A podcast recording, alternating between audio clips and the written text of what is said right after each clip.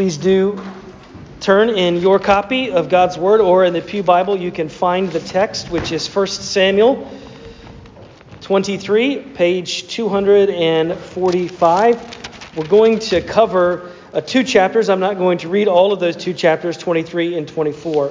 Go ahead and uh, try to find that and get it in front of you. You'll need it.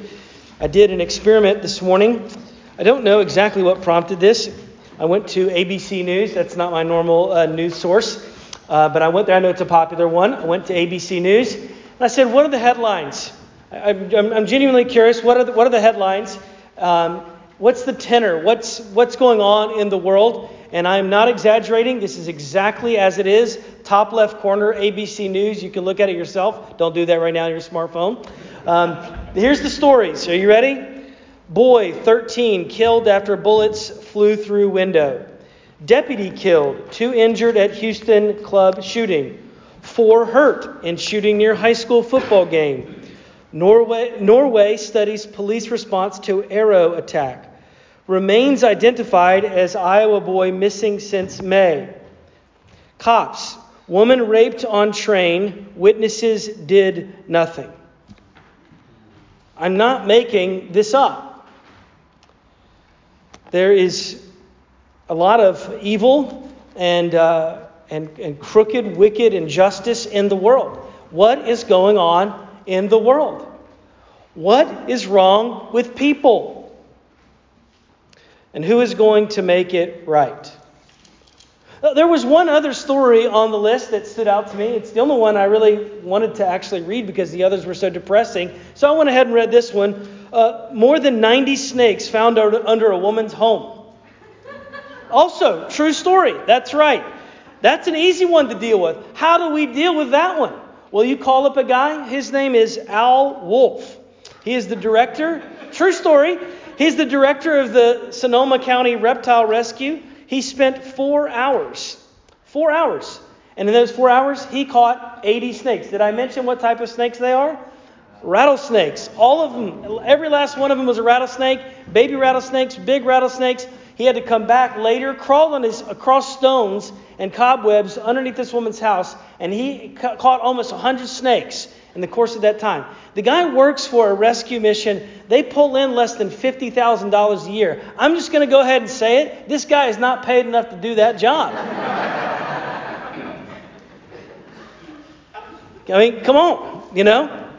Now, what I'm about to tell you next, I'm sure we're going to be divided on how we feel about this. But he took those 90 snakes and he let them go in the wild. I, there was 90, almost 100. He let them go in the wild. Not near her house, I presume, but he let them go. I'm sure you have feelings about that. Who is going to make, when we think about the tragedies uh, and the dark things of this world, who is going to make them right? And by the way, why is it happening here? Well, that assumes it's only happening here. Why is it happening now? Well, that assumes that it's only happening now, but it hasn't. This has happened around the world this day and down through the millennia. Ecclesiastes says there is nothing new under the sun. It doesn't matter. It's always been here. All of these things have been here. Dif- different, different devices, different, you know, different motivations, different situations. This has all been here all along. In fact, we read about it last week, didn't we? If we had been living in Jerusalem based off of last week's chapter that we read, we would have picked up the Jerusalem Times, and what would it have said? In the town of Nob, 85 priests were slaughtered and killed, along with everyone else who was inhabiting the city and their livestock. That's pretty dark. Who is going to make this right? Well, it's the government. Oh, no, no, no, that's not usually the case. In fact, in that situation, it was the government. It was the king himself, Saul, who was the one who ordered those priests to be murdered. Who is going to make it right? A king. A king who is a man after God's own heart, working in and through the hearts of God's people but King David, who is whom I am describing, not King Saul, but King David is the one who now is not yet on the throne. He is the king elect. And he has an opportunity, as we'll read here in just a moment, to seize the throne, to have it. What was promised to him, what he was anointed to take over, he has an opportunity. Now, I know we do this a lot, but I want to set up the context and remind you again where we locate ourselves to help us to orient yet, yet again. Remember, of course, the people of Israel, God's people, they wanted a king. Nothing inherently wrong about that, except that they wanted a king who was like the kings of the other nations. That's a problem. They got Saul. God allowed them to have Saul. Be careful what you wish for. Saul had power, and that power went to his head. And then he, he departed from the ways of God and the Word of God, and now the Spirit of God has left him, and he is, as we discussed in previous weeks, to use our modern phrase, unhinged. He has lost his marbles. And he is enraged because he knows that there is this man, David, who is gaining all the attention. Now, David wasn't always that way in his estimation. David was loved by King Saul. David was the one who, in a selfless way, uh, who, was appoint, who was anointed by Samuel, unbeknownst to Saul, shows up at the battle Uh, with, with, the, with the Philistines and he takes out Goliath selflessly offers himself up for the sake of the nation, the God, the people of God. And then again and again he does it. He becomes an armor bearer in the king's court. He, by God's providence, is a musician in the king's court. He ends up taking the, the favor of the king's son Jonathan. They are covenanted and bond together. Then he even enters a covenant with the king's daughter and marries her. So he is intertwined. And Saul loved and appreciated King David. But then something changed. And he became envious and jealous, and he did not want to let go of his rule, and he did not like all of this being threatened. He is jealous, he's angry, he's fearful, and now David is set on the run. And we've seen this, and it's, it's you know, he's an outlaw. David is an outlaw running, and they're chasing after uh, him, and he, he continues to evade uh, their uh, attacks. Now, we discussed last week, after they left the, uh, the town of, of Nob, and uh, those people were, were, uh, were terminated. David is still threatened, and uh, the people there were, uh, were executed unjustly. David, as you can imagine at this point, knowing this, is deeply troubled. David, understandably, is fearful that his own life will be taken. He's in the wilderness, and we saw last week in the midst of the wilderness, he has desperation. And the desperation leads him into even things like uh, deceit. Remember how he, he told lies and even acted out lies and, uh, and acting as if he himself was mad to try to preserve himself. But I think what we're going to discover today at this juncture in the text is that he, uh, his faith is being uh, realigned, his heart is being realigned with the God whom he knows and trusts. We see that in verse in chapter 23 in the opening uh, verses two times it says that david inquires of the lord he wants to be aligned with god you can only imagine how david also feels very betrayed. He feels, he feels vulnerable. While he was in the cave, we learned in chapter 22 that he uh, was accompanied then later by 400, um, you know, kind of vagabonds, misfits that were gathered around King David. And now, t- chapter 23, which is where we pick up, David now has a prophet and one of the last, the only last uh, priestly family Abiathar, who is with him as a priest. So he has a prophet, he has a priest, he's the king elect. Now we, we, we, we would read, and, uh, and we'll pick up in chapter 23, verse uh, 13. Uh, we find there that his, his forces have expanded out to uh, 600 men who are part of his, um, part of his guard. They're part of his, his army. They actually go and save the town of Keilah and, uh, and fight against the Philistines. Well, let me invite you to stand as we pick back up and read. Actually, we will begin in verse 24 of chapter 23. Let me say that again. 1 Samuel 23, we're going to begin in verse 24. And now they arose and went to Ziph ahead of Saul. Now David and his men were in the wilderness of Maon in the Arabah and the southern of Jeshimon. And Saul and his men went to seek him, and David was told, so he went down to the rock and lived in the wilderness of Maon. And when Saul heard that this, he pursued after David in the wilderness of Maon. And Saul went to one side of the mountain, and David and his men were on the other side of the mountain. And David was hurrying to get away from Saul. And Saul and his men were closing in on David, and his men and his men to capture them. A messenger came to Saul saying, Hurry and come, for the Philistines have made a raid against the land. So Saul returned from pursuing after David and went after, against the Philistines. Therefore, that place was called the Rock of Escape. And David went up from there and lived in the strongholds of En Gedi. Chapter 24. When Saul returned from following in the Philistines, he was told, Behold, David is in the wilderness of En Gedi. Then Saul took 3,000 chosen men out of all of Israel and went to seek David and his men in front of the wild goats' rocks. And he came to the sheepfolds by the way, where there was a cave, and Saul went in to relieve himself. Yes, that's what you were thinking. Verse 4 Now, David, interestingly enough, and this is God's providence, now David and his men were sitting in the innermost parts of that cave. And the men of David said to him, Here, here is the day which the Lord has said to you, Behold, I will give your enemy into your hand, and you shall do to him as it shall seem good to you. Then David arose stealthily, and he cut off a corner of Saul's robe. And afterwards, David's heart struck him, because he had cut off a corner of Saul's robe. He said to his men, The Lord forbid that I should do this thing to my Lord, the Lord's anointed to put out my hand against him, seeing he is the Lord's anointed. So David pursued his men with these words and did not permit them to attack Saul. And Saul rose and left the cave and went on his way. So at this point, he is completely unbeknownst to him that this has happened. Verse 8 Afterward, David also arose, went out of the cave, and called after Saul, My Lord, my king. And when Saul looked behind him, David bowed with his face to the earth and paid homage. And David said to Saul, Why do you listen to the words of men who say, Behold, David seeks your harm? Behold, this day your eyes have seen how the Lord gave you today into my hand in the cave. And some told me to kill you, but I spared you. I said, I will not put out my hand against my Lord, for he is the Lord's anointed. See, my father, see the corner of your robe in my hand. For by the fact that I cut off the corner of your robe and did not kill you, you may know and see that there is no wrong or treason in my hands. I have not sinned against you, though you hunt my life to take it.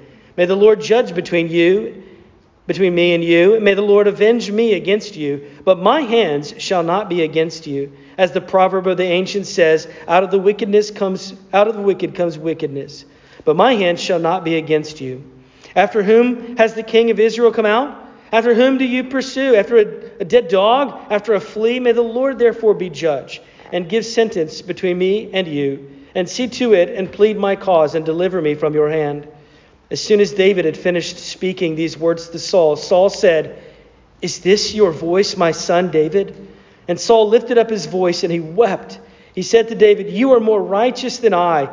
You have repaid me good, whereas I have repaid you evil. And you declared this day, how you have dealt with me, and that you did not kill me when the Lord put me into your hands. For if a man finds his enemy, will he let him go away safe? So may the Lord reward you with good for you for what you have done to me this day. And now behold, I know that you surely shall surely be king, and that the kingdom of Israel shall be established in your hand. Swear to me, therefore, by the Lord, that you will not cut off my offspring after me, and that you will not destroy my name out of my father's house. And David swore this to Saul. Then Saul went home, but David and his men went up to the stronghold. You may be seated. Lord, we know that uh, what we encounter this day, what we read is not a history lesson. Uh, this is your holy, your holy word, and it was set apart for us this day. Would you please make it alive to us? Even if we showed up here today and we are apathetic, or if we are resistant, Lord, would you please show us your truth, our sin, and our Savior Christ, in whose name we pray. Amen. Uh, most everyone from early ages knows the highest peak uh, the highest point on earth as far as land is concerned, but very few people know uh, what is the lowest place on earth. I'm not referring to the sea, but land. Does anyone know where the lowest point is in all of the earth? Josh. Mariana Trench. Uh, it is the. You're, you're, oh, that's in the ocean. Yeah, yeah. But on, on land, the, lowest point on land. The lowest point on land. It's in Israel. It's the Dead Sea. Uh, that's it's actually below sea level is where you find the Dead Sea. It's a very dry place, and uh, there's not much life in the Dead Sea. Uh, but just up from the Dead Sea in the same valley, what do we find is uh, a place called En Gedi. That's what we're reading about here. En Gedi was an oasis in the desert because, uh, and there is to this very day. If you, I had a chance to go there on foreign study when I was in college, and it's a beautiful place. So there are these caves and uh, and uh, there's waterfalls and natural springs that uh, would make for a great place because of these caves and this natural water to find refuge. And that's exactly what David is doing uh, with his men as they are trying to uh, seek safety and, and hide. Saul, of course, is in hot pursuit, and you can imagine that his guards around him uh, don't leave him. They're, they're keeping an eye, and they are with him and uh, of course, the only time that you could imagine that he would be left alone to have privacy is for, for him to go to the bathroom. Uh, and that's exactly what's happening, and that's why he is there. And lo and behold, of course, David's men and David are there. What happened? Well, we know what happened. How do you feel about it? I mean, it, maybe it's kind of akin to what the guy did with the snakes, you know, what he did or didn't do with the snakes underneath that woman's house. I'm sure there were guys that were part of it's very clear. There were guys there that day who had feelings. How could David just let him go? How? What is going on? What do you think David's men were saying and feeling amongst themselves? How are we going to navigate these two chapters in this account? Well, three words stemming from three phrases centered on the Lord, who is the Lord of the story. I list them there in the order of service. The first is conscience, vengeance, and patience. Conscience, here's this phrase the Lord forbid in verse 6, vengeance, the Lord judge, verse 12, and then lastly, patience, the Lord reward, verse 19.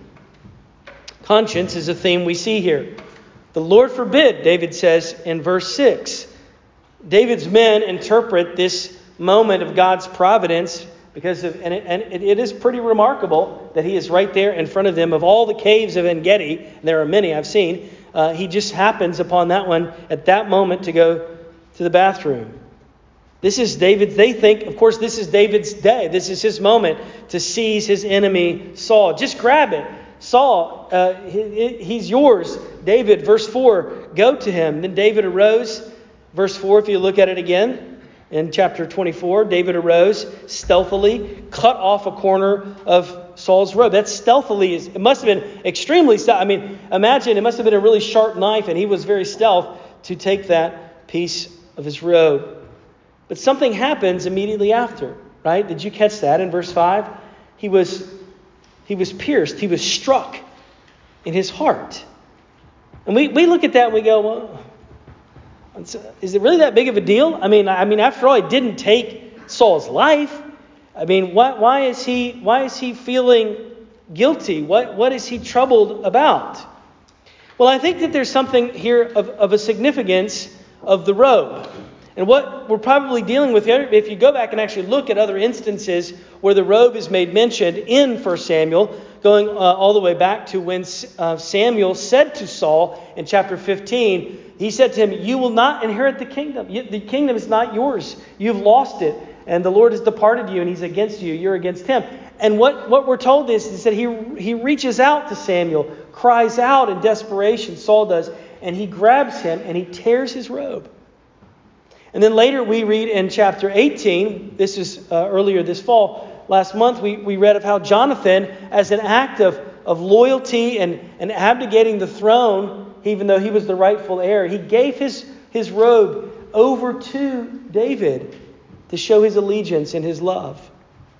There's something here that's going on, this, this tearing and the activity of that, where there's, there's a, maybe a symbol of some type of of a proclamation of revolt here. And David has these, these other voices, though. He knows that it wasn't right and what that signified and what that communicated as far as his authority. But there's, there's, there's people here, obviously his men, says, It's yours, just, just grab it. What is operating? Why? What's the restraint? Well, it's David's conscience, right? It's David's conscience. And, and he says here, verse 6 The Lord forbid that I do this. By the way, it, you notice the difference in the spelling. I'm guessing it's true in your translation as is mine, but there's L O R D with lowercase, and then there's the uppercase L O R D. The lowercase is referring to Lord, meaning my king, my governor, my ruler, master, and then the other is the divine name, Yahweh. When translated out of the Hebrew, Yahweh is, is written there in capital letters. That is the unique name of the God of Israel. So, just for your reference point, and that's what he's saying, forbid me that I should do to my Lord the Lord's, L O R D capital, his anointed. In fact, it goes even, even further here. We presume that many would have said to Saul, If you're not going to take him, then fine, I'm going to go take him out. And that's the point at which, in the text here, it says in verse 7 that David persuaded his men not to do it. Now, the, the, in my studies this week, this is a really interesting word because it's far more aggressive than persuaded. It's actually, it's, it's, it's almost, it connotates something hands on. Like he, he, he laid into, he tore into his men. He was, evidently, he needed to be forceful with them. He cut them down. How dare you? Don't you? I'm not laying hand on him. And if you get in there and try to, I'm going to lay hands on you. We can't mess with the king, the Lord's anointed. I'm sure it was confusing for them. But David has love here. There's something of a military principle here, too, because we, we know there's been times I've heard you know, men refer to this and women who are in uh, the armed services saying, you know, they, they may have had someone who is in a higher rank of them that was that was corrupt or was mean or was you fill in the blank, their character wasn't good. And they say, but I still salute because I salute the office, not the officer, per se, and their character.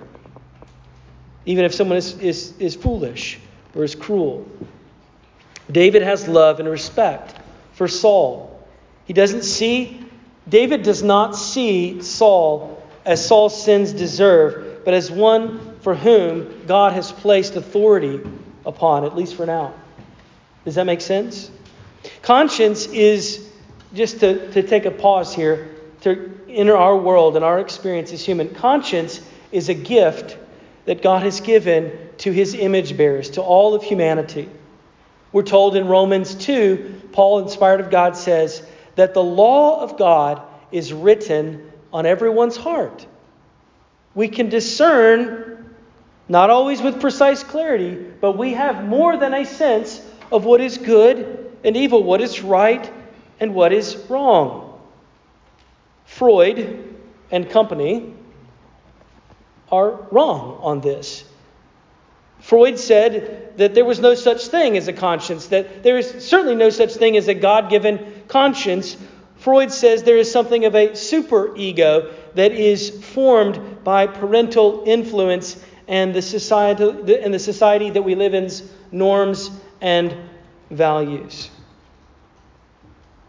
Now, I know we, we use that word sometimes, you know, I don't, you know, according to my conscience, as if it were some type of exercise of my power or my freedoms or my preferences. But the Lord gave us a conscience that it would be a liberating guide to obey God's law.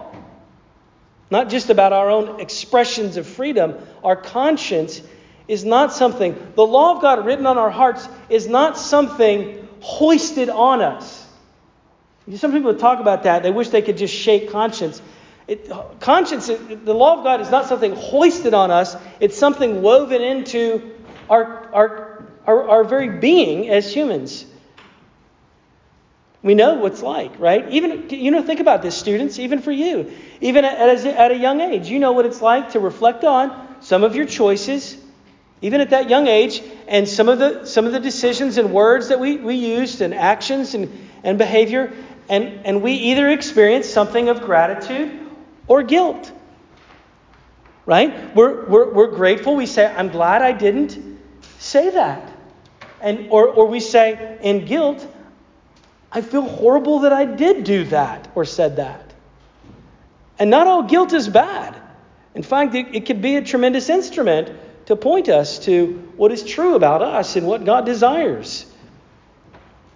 Yes, of course, our conscience is not perfect, flawless all of the time. And the enemy, sometimes, the father of lies, Satan, sometimes tries to hijack and lead our conscience into confusion and condemnation. But the conscience, when healthy and when humble and when in step with God's word and spirit, is a critical building block of our individual human lives and our society. It's also, by the way, something that is very important to our own emotional and spiritual health. Pastor Walt Chantry wrote a book on David, David, Man of War, Man of Prayer, is the title of the book. In there, he reflects on this. He says, Even when no human voice has accused us, there has been the echo of God's law condemning us from, with, from, from depths within our souls. Although conscience does not name him, it is prepared, it's preparing us to look to Jesus for pardon and cleansing. There is no other to quiet conscience while we squarely face our sins. Conscience unrelieved is a heavy burden, yet conscience is a friend to hurry you into the arms of the only Savior from the broken law and its curse. Conscience can be a friend that would lead us into. Well, I love the way that Alistair Begg, one of my favorite preachers, puts it. He says, Conscience is the joy of obedience. In obeying our conscience, we experience the joy of obedience. And you know, many, in many ways, even as we go back and forth at this juncture in Samuel, uh, we, we're, we're seeing a tale of two consciences. There's one in David that we see that is a sensitive conscience, and then on the other hand, we see another that is a seared conscience, who is King Saul. What about you? What type of conscience do you have? What is operating? Well, the next theme that I want us to pick up is this theme of, of vengeance. The Lord judge, that's verse 12. That's the next phrase. Actually, he mentions it twice. This is what David is saying in the course of that dialogue. The drama has passed. They're outside the cave. He's paid homage. Now they're in dialogue. And this is what he says to him. Verse 12 May the Lord judge between me and you. May the Lord avenge me against you. But my hand's not going to be against you, Saul. And then he echoes the same thing in verse 15, you know, arguing for the basis of his innocence. What is David doing? I mean, it's pretty stunning if you were just envision the scene, right?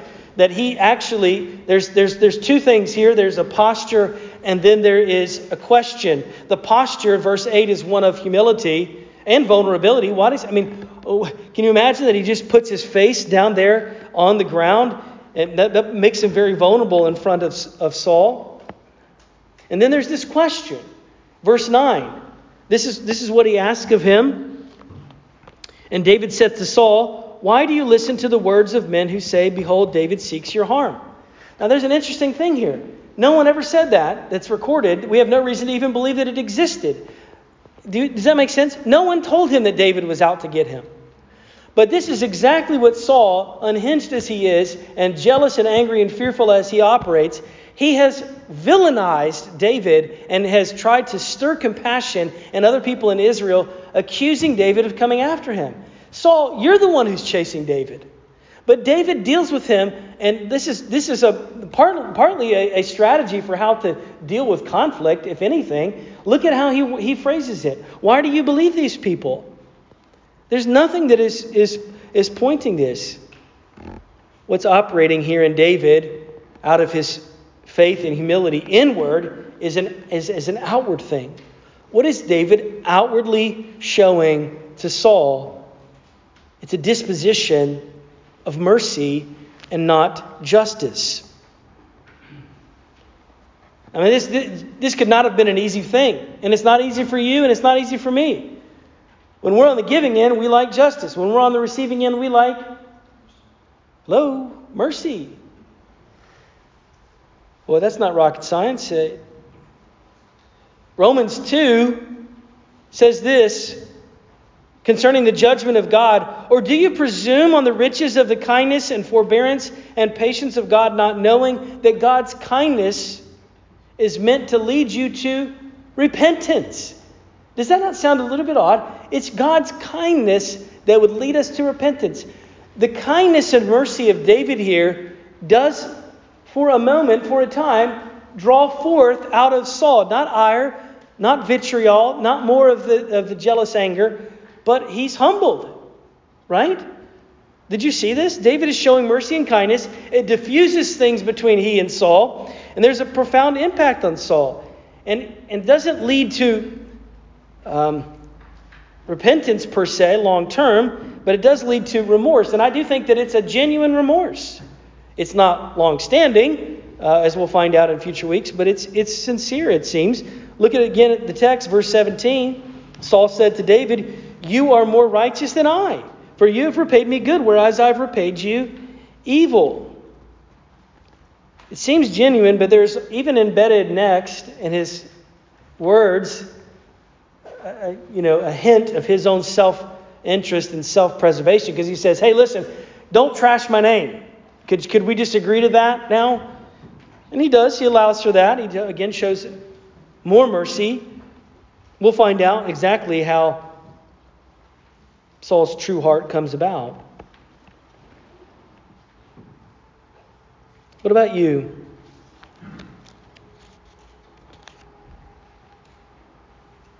When people treat you with contempt, when people challenge you, when people insult you, when people, and think about this one, and I don't want you to camp out here, but it's real. When people betray you, do you, do you have a vision? Do you have imaginations of justice or mercy for this person? I, I'm sad to say the number of times I have had visions of slitting people's tires.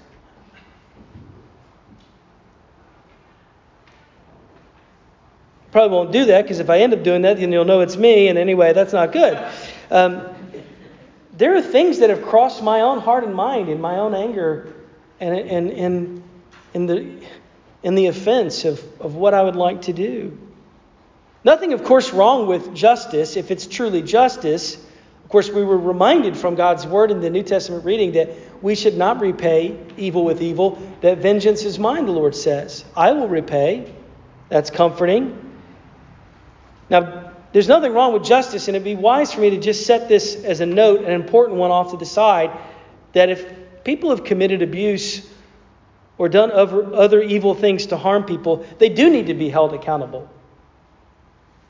And the law, and we should involve law enforcement, and we should involve the courts, and people should face the consequences and the restraint. And that's part of what God uses, by the way, as his as an extension of his ministry to actually restrain evil is the government and the laws of any given land. And to show someone mercy, by the way, even people who have severely wronged us, doesn't mean that we trust them. And that's true even in our text, because if you go to the very last verse, sometimes it can't be rebuilt. He knows he has an inclination as to Saul's true colors. Does the last verse of chapter 24 say that he picked up all his belongings and his men and he traveled back to the king's household? No. It says, and David swore this to Saul, but then Saul went home and David and his men went up to the stronghold.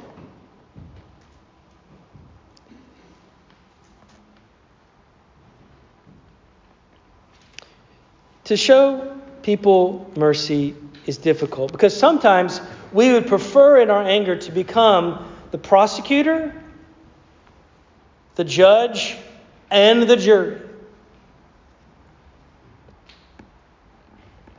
We do. And that's because we forget two things. It's because, first of all, we forget that we have been recipients of a tremendous amount of mercy from a holy God.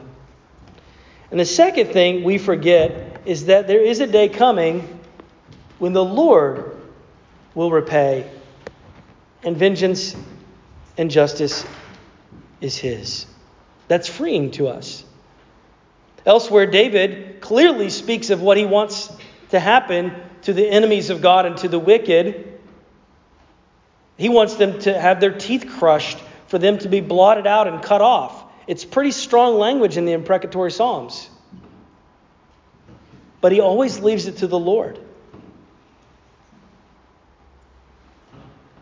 We see that echoed in the New Testament. 1 Peter 2 says, For to this you have been called, because Christ also suffered for you, leaving you an example, so that you might follow in his steps. He, Jesus, committed no sin, neither was any deceit found in his mouth. When he was reviled, he did not revile in return. When he suffered, he did not threaten, but continued entrusting himself to him who judges justly. Friends, for us to embrace that, to, for us to abide with, with, with comfort and caution underneath that, involves something of surrender and indeed the fruit of the Spirit of God, namely patience. Which leads to my last theme here that we see. What does it say? The, the phrase there, it's actually on the, on the lips of Saul in the dialogue between him, recognizing that he is a righteous man, more righteous than him. To David, he says, verse 19, May the Lord reward you. And indeed, the Lord does re- reward David. David's patience and faithfulness is, is something that is rewarded. But can you imagine the stress and the fear and the hurt that when, when, when, when David is standing there watching Saul come into that cave, he maybe turns around or whatever, and it's, and it's his moment. It could be over. It, it, the, the, the wilderness, I'm sure when his men said to him, What's going on? This is it. And it, it's not recorded that God said what they quote. Of course, God promised that he would give his enemies into his hands, but it didn't say it exactly as they phrased it. But what they're saying is listen, David, no more suffering, no more running, no more uh, fear. You get the throne. Take him out. And he doesn't do it. He doesn't grab. It's, it's his throne, but he doesn't grab. And as one person I read said that, that, that word grab, it's not like the modern sense of the word, like, well, hey, let me grab the phone. It's, it's the kind of grab that we say to our children, listen, hold, just hold on. You're going to get your, everybody gets a trophy, okay? So don't go grab it. We, we, we say, you, it'll be your turn. Don't grab. Be patient. That's what David is, in his conscience, seeking to do, is not to grab what God has already freely given to him. Not yet. David did not view, he didn't need to. He didn't view Saul as an enemy. David was already promised the throne. He was the true David, the true anointed one. And in much the same way, think about our Lord Jesus. We talked about this last week. What was it like? The Lord Jesus himself, like King David, was in the wilderness. And he faced all forms of, in the in between, trials and temptations. And some of those were extremely punctuated. After his baptism, in the physical, literal wilderness, Jesus is fasting, and Satan comes to him. And there's a particular juncture, there's a particular time. In Luke 4, it's recorded, verse 6 and he, he takes him up on he takes him up and, and uh, at a high point and he looks out and satan says all of these kingdoms can be yours jesus. Just bow. In other words just skip it. Let's let's fast forward. Let's let's don't worry about the mocking and the, the shame and the suffering and all the misunderstanding. Oh it could just be yours right now, but the Heavenly Father had already promised all of that to Jesus. Praise be to God, Jesus, the greater son of David, was faithful and he was patient and he didn't take any shortcut. He endured. What about you? Do you believe that God rewards patience and faithfulness? you, you think about that. When, when you want, when you desire something, I want vindication, I want intimacy. You're restless, you're longing for something, and then you grab it. Not in the Lord's way, in the Lord's wisdom, in the Lord's time. What happens? Do you obey your conscience? Do you harbor bitter vengeance towards your perceived enemies? What happens? What happens when people annoy you? And challenge you? Do you trust your feelings and impulses or do you trust the Lord? What does it sound like, by the way? What does it sound like if you grab? What does it sound like when you're when, when, when we as humans are impatient? Well, I'll give you an example. When you're trusting in yourself, it sounds something like this I know I can't take this anymore. I know a shortcut, and I'm going to take it. That's it. I'm going to take matters into my own hands. Have mercy, Lord. Have mercy on us. Jesus, brothers and sisters, friends, entrusted all things to his Father and the judge. He, Jesus, was faithful, patient, even unto suffering. And what is his reward? What is the Savior's reward? Well, it's his bride. It's his church. It's his sons and daughters, his people, the church of Christ. And it was in the name of love that Jesus lays down his life as a perfect, spotless sacrifice, a substitute to cover our sins. And who did he do it for? Oh, the righteous? No, he did not. He did it for the just. No, no, he did not. He did it to make sinners, to take us, sinners who were in need of mercy, who were not his friends, but rather his enemies. And he died to make us his friends. Thanks be to God.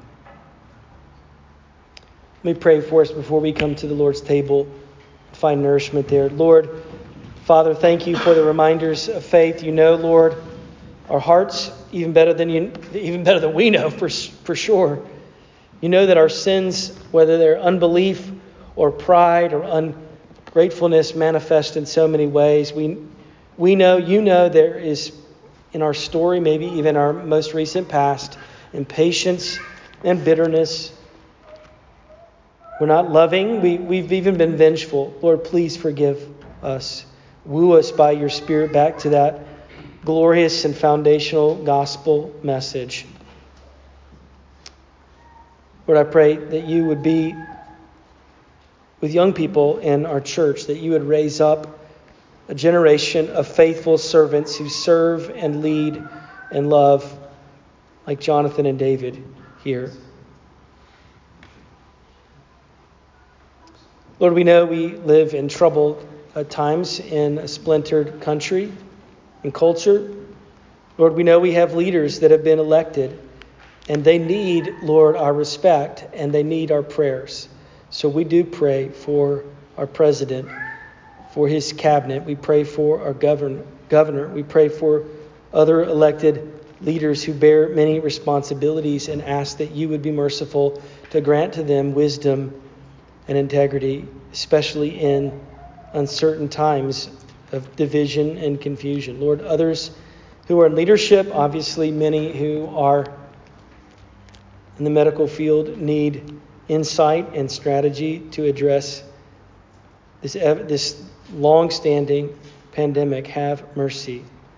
Lord, we pray, as we pray in just a moment, that you, we want your kingdom to come and your will to be done. And we pray today for people in parts of the world that are bearing up under the sufferings of knowing you as Savior and claiming you, professing you. Today we pray again for the persecuted church. Brothers and sisters in places like Syria and Nigeria and Sudan, Northern Korea, Iran, Afghanistan, Lord, please have mercy, strengthen them, grant them perseverance.